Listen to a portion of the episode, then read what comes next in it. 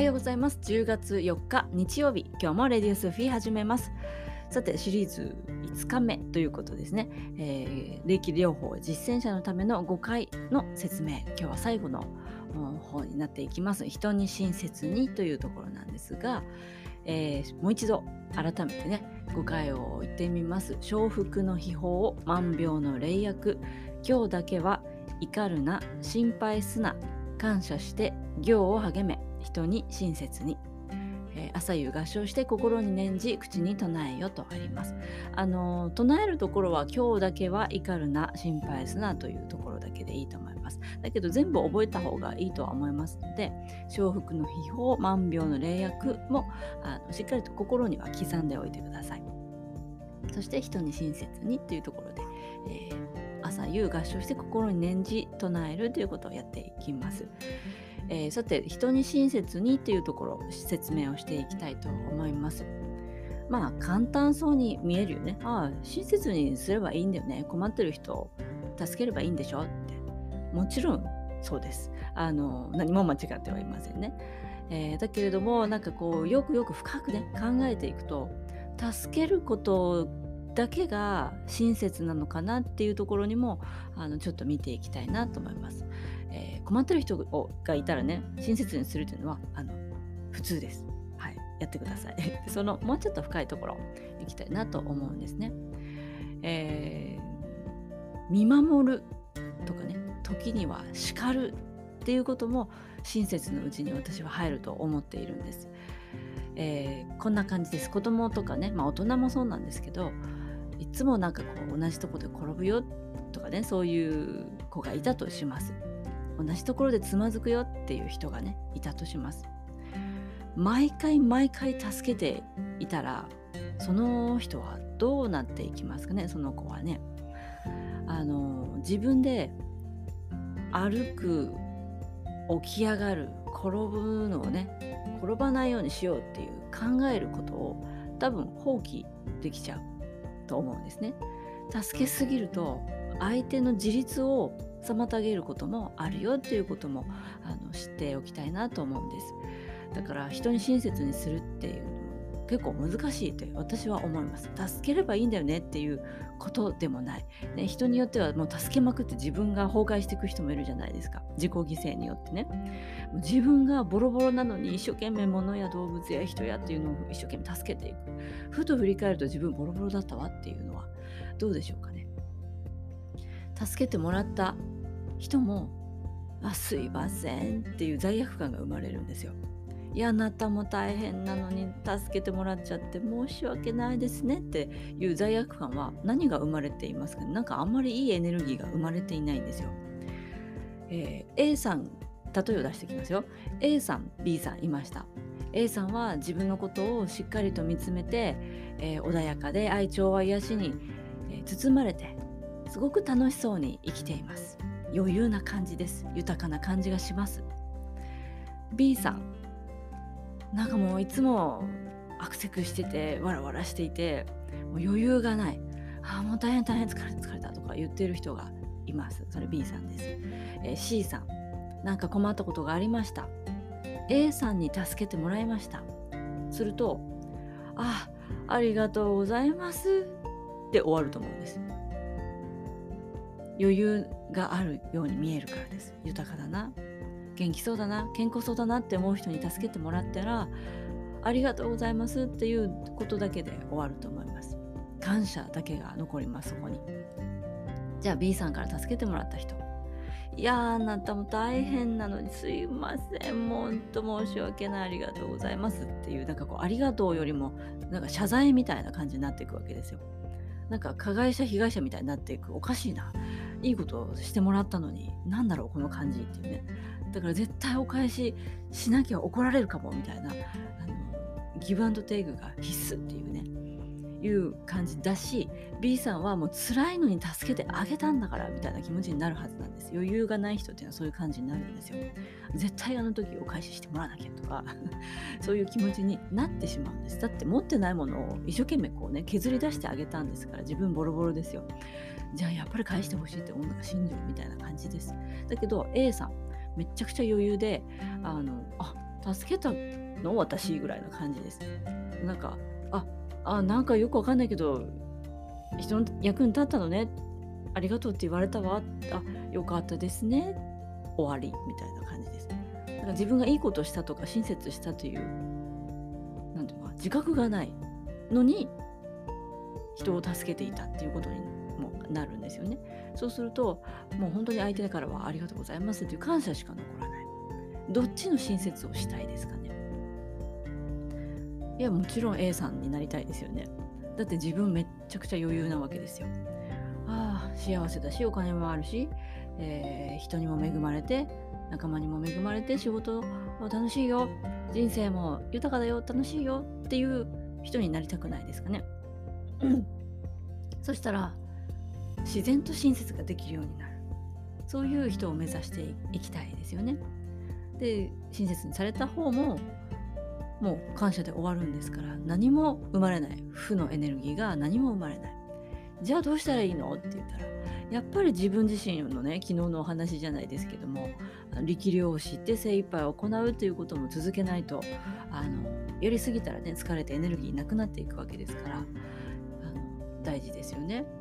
で日々感謝するということで自分の心の器を広げるということもとても大事だし心配しないから失敗しないし全ての出来事があのいいもの自分の成長のものとして受け取れて成長ができるからどんどんその人あの人間的に大きくなっていきますよね。そして怒らないからあのいつも穏やかいい波動をまとっていられる。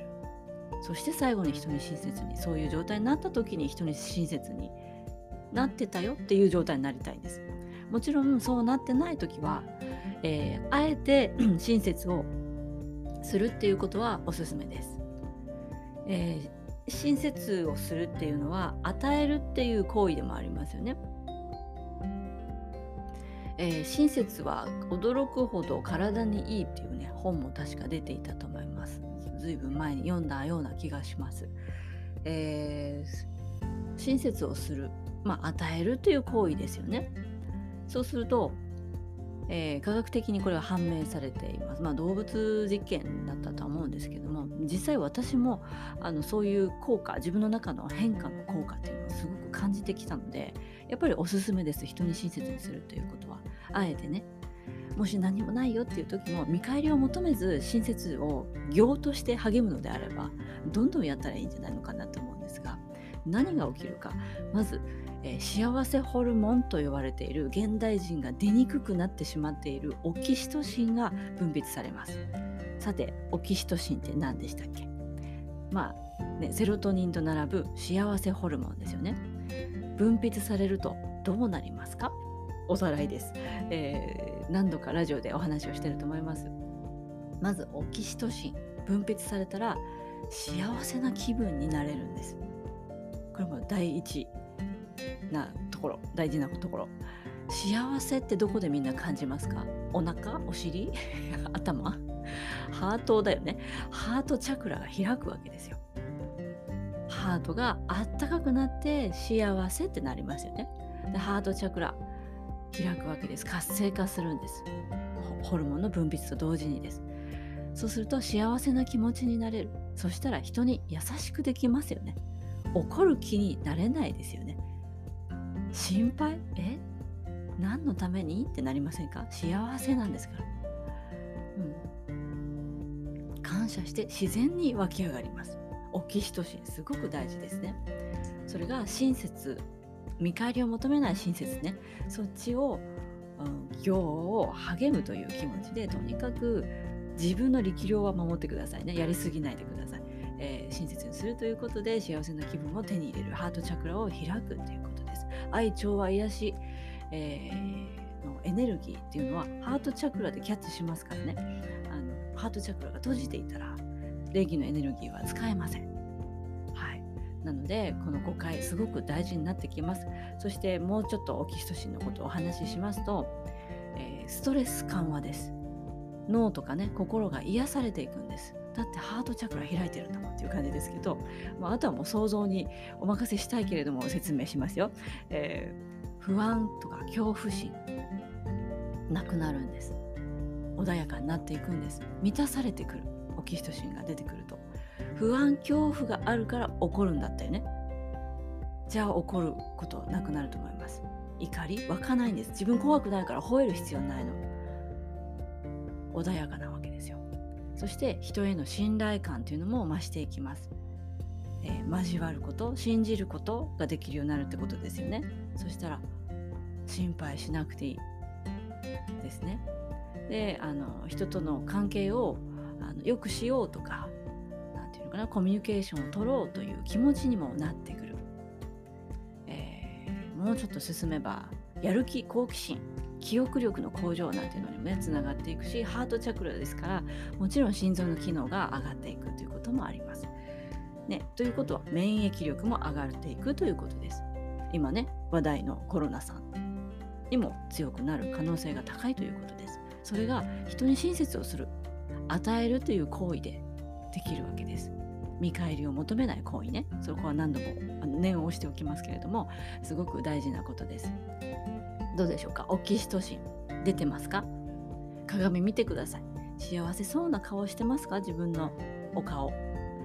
あー素敵だなって自分の顔を見て思ってほしいんですよ。あ穏やかだな今日もって思ったらホルモン出てると思います。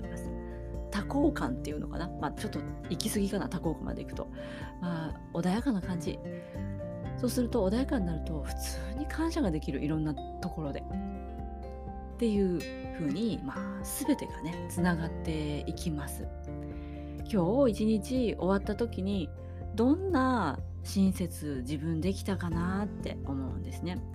あの都会にいるとやっぱり人がいっぱいいるからこそやっぱりチャクラとかをね閉じて生きてないと結構厳しいですエネルギーに敏感な人は特に本当に修行の場としてね東京を選んでるなら全然いいですけど私もそういうことやってきたからあのよかったですよ東京にいてこうエネルギーがどんどんね敏感になっていくとやっぱり満員電車がダメになったり、えー、すごい人混みが全然ダメになって具合悪くなってくるんですよ。でそれはチャクラ全開になっていくとなんかいろんな負のものもいいものも入り込まれちゃう。で自分の中に詰まりフィルター、えー、怒り恐れ不安というものがあればくっついちゃうんですよ自分に。要するに自分の問題なんです。で当時具合が悪くなっていったからもうあ都会じゃ住めないなと思って山奥に行きたいと思ったことがありますでもねそんな状態で行っても山奥から出られないじゃん私ってなったんですよ山奥しか出られないのは嫌だなって思ったんでね。だから都会を都会にいた時ね不安うんと渋谷のスクランブル交差点とかねそういうわーって人がいるようなところをあえて修行の場としてそこをこの誤解を念じている時の気持ち愛情は癒しの周波数にあった状態で乱されることなくあそこを移動するとかあのなていうのかなそこで生活移動する、いろいろやってたわけです。具合悪くなったら自分の負けって言ってあの波動負けもしくはまだまだ詰まりがあるよっていうことでじゃあ浄化務めようって言って、えー、そういう修行の場にして、まあ、東京で過ごすのも全然楽になったんですよ。そしたら田舎に行くようになりましたっていうお話なんですよね。まあなるようになってるなという感じです。宇宙さんは、まあ、私の魂をね成長することを目的として生まれてきたみたいですからあの楽してあの山奥には行かせてくれなかった。できるようになったらいいけどねみたいな感じで。結構スパルタなのね私の魂さんはね、えー、皆さんご存知とは思いますけれども、えー、そんな感じでさあの人に親切に全て誤解がつながっているよっていうところをねやっていきます、えー、笑福の秘宝万病の霊薬。今日だけは怒るな心配すな。感謝して行を励め人に親切に。というところですね。どうでしょうか？皆さん。この1週間、えー、ちょっとね、言ってみたよっていう人もいるかもしれないし、今までちょっと忘れてたよっていう人ももしかしたらいるかもしれないしね。えー、あとは何だろうな。うん、もうや、もちろんやってますよ。でもちょっと意識が変わりましたっていう人もいるかもしれない。ただ唱えるだけじゃなくて、あそんな深い意味もちゃんとあの考えて知識としてね、知っておくといいんだなっていうこともの知ったよっていう人ももしかしたらいるかもしれません、えー、役に立っていたら、えー、私も嬉しいですね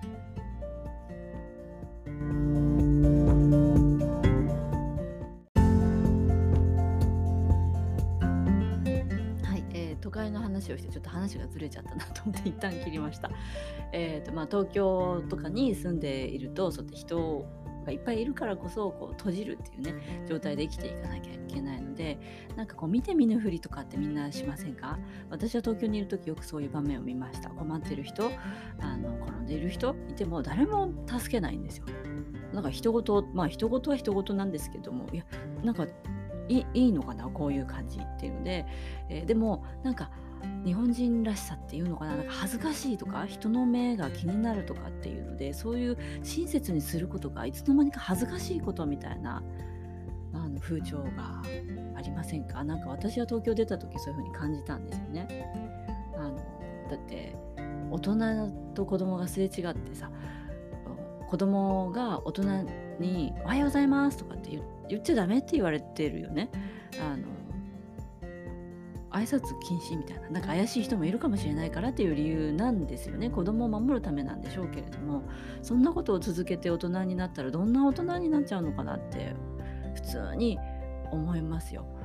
あの中富良野町の子供たちはね全然知らない大人見てもね「おはようございます」って言ってくれるんですよ。こっちもおはようみたいな 感じになれる子供たちに元気をもらえるもう子供たちなんて本当に普通にそのままいるだけで元気なんですけどもなんかこう都会の檻の中にこう閉じ込めている感じがすごくしますね。心の栄養どんどん奪ってるような感じがします。やっぱり自然と触れ合うっていうこともすごく大事だと思うし人と触れ合うっていうことも大事だと思います。今そしておまけにコロナっていう感じですよ。そんな感じで子供同士の遊びも制限されてもちろん他人との制限もありこの状態を幼少期に受けた子どもたちはどんな大人になるのかなってやっぱり思いますね。チャクラどうなっている？っていうふうにやっぱり危惧します私も。うん、でそんな中でもね私はやってみた東京出てあそれが都会の掟なのねみたいな感じであの過ごしていたけれども霊気をお勉強して人に親切にする場面っていっぱいそうなるとあるんですよ。まあ電車であのお年寄りとか妊婦さんに席を譲るっていうことも本当はみんなやりたいと思うんだよね。みんな心本当は優しい。だって生まれた時は100%光じゃんっていうふうに思うわけですよ。それをなんかこうできないようにさせてしまう都会の環境だったり社会だったりっていうふうに思うんですよ。なんか恥ずかしいことっていう風なへんへんてこな考え方があるんですよ。ね、えそれをもう乗り越える感じで「あどうぞ」って笑顔で言うでまたさそのさ譲ってもらったおばあちゃんおじいちゃんとかも年寄りだと思ってんのかとかねそういうことを言う言うとかっていうなんか記事かなんかを昔見たことありますけどそういう人もいるっていうね。いやそれはないでしょ若者が譲ってくれたんだったらありがとうでいいじゃんみたいな。だから大人もおじいちゃんもおばあちゃんも心がひねくれちゃってる人もいるっていう風に取ったんですよねその時ね。そりゃあさ子供たちさそんなこともし1回でも言われたら大人でもね。もう譲るのやめたってなっちゃうよね。本当にコミュニケーションとかが足りない地域になってしまってる人隣の人が誰か分かんないっていうのがね都会の状況ではあるんですけれども、えー、それはチャクラが閉じてますっていう状態なんですよね。そうやって生活をしなきゃ生きていけない。そんなことしなきゃいけませんかっていう感じですね。都会にもういる必要もないじゃないですか。もうオンラインでお仕事できるんだもんっていう時代になったわけですから、まあ、地球的にもハートチャクラしっかり開いていきましょうねオキシトシン出していきましょうって都会でオキシトシン出てニコニコって笑って歩いてたらちょっと変な人みたいに見られるかもしれないっていうぐらい冷たい感じがしますね。えー、そういうこともやってみるんです。でもね、都会に、都会から出れないよっていう人は、ぜひやってみてください。席を譲る。物が落ちたら落ちてましたよ。拾ってあげる。困ってる人がすぐ手を差し伸べる困ってる人がいたらね手を差し伸べるそういうこともあのできない環境だよと言わずにやってみるっていうことは自分のオキシトシンが発信されますよ分泌されますよっていうことで自分の、えー、多幸感幸せな感じストレス緩和不安減少が、うん、不安恐怖心が減少するっていうことであれば誤解も実践しやすくなるということでもあります。えー、そんなようなことを人に親切にというところに当てはめて朝夕合唱し口に心に念じて口に唱えよそして日常で実践しましょうというところまで、えー、やってみてください。そんなあの実践の例とかねあの実践方法みたいな考え方っていうのをあの今週5回の唱えるだけじゃなくて、えー、説明をしてきました。是非自身の肌を自分自身のね波動を上げるために誤解というものを、えー、唱えるだけじゃなくて日常生活で実践するということをやっぱり行動しないとやっぱり変わりにくいです。変わりにくいです。なので実践して日常に生かしていってほしいなと思います。もう今週はこれをやる日とか言ってなんかこう目標を決めてやるといいかもしれないね。ダラダラってやってるとやっぱりどうしてもいつかポッて忘れちゃったりするのでもう今週はこれを徹底的にやるぞというふうにして1週間自分にスケジュールを組んであげるんです。もう1週間と言わずにね1週間で、まあ、1ヶ月でもいいですけども集中力が続かないよっていう人は今日一日でいいじゃないですか。それを毎日繰り返すんです。だから今日だけはって言ってきます。そういうふうにつながっていきますね。えー、今日一日ぐらいそんな風に過ごしてみようよっていう繰り返しそれが人生という風になっていきます。本当そうですよね。今日という一日は今日しかないよ。明日明後日っていう日付の言葉をね私たち使うけれどもいつもどこに生きていますか？今日ですよね。そしてもっと厳密に言えばこの瞬間しか私たちは生きていません。だからもっと進んだらね今日だけはと言わずにこの瞬間この時だけはでもいいんですよ。それをこの時を毎分毎分繰り返すんです。そういう一日の過ごし方です。それがレベルアップの方法でもあります。今日だけはっていうのをもっと瞬間に変えてきます。今を生きるってそういうことなんですよね。えー、どうですか？今日この一瞬ならできそうじゃないですか？でもそれを繰り返すんですね。それをやってったら今日だけはって言ってお今日一日全然軽くできたよみたいな感じになれちゃいます。集中力もついてきますので、えー、今日だけは一日この瞬間という感じで5回をね繰り返していってください。そしてどうでしょうかね。1年経って自分を振り返ってみてください。過去の自分と比べてみたらなんて自分は素敵に成長しちゃったんだろうなって思って自分を誇れるようになります。いい意味での自尊心というものもあのついてくると思います。自分にいい意味で自信がつくっていうのは第三チャクラが活性化しているはずです。そして恐怖心不安心が減少しているということは第一チャクラもしっかりと構築されているはずです。第二チャクラも、えー、人との信頼というところにつながってきますので、えー、しっかりと来ると思います。大丹念がね立ってくると思います。そしてハートチャクラオキシトシン出てるんですからもう活性化してますよね。そして第5第6第7ん？なんか抜かしたね。第5第6第7、うん、抜かしてないね、えー、その3つも活性化していくのは現代人は結構もう得意です。あの一番大事なのは現代人が崩れているのは下の方のチャクラですから。感じること敏感体質っていうのは結構みんな持ってますので567は放っておいてもみんな持ってます。そんな感じです。足りないのは土台です。基礎になってきます、えー、植物でいうと根の部分茎の部分になっていきます。根の部分茎の部分が弱いからへこたれる。なんかちょっとあっただけであもう嫌だ。もう茎がない芯がないという状態にならないように自分軸もしっかりとえ構築できるそんな誤解の日々です。基本中の基本になってきます。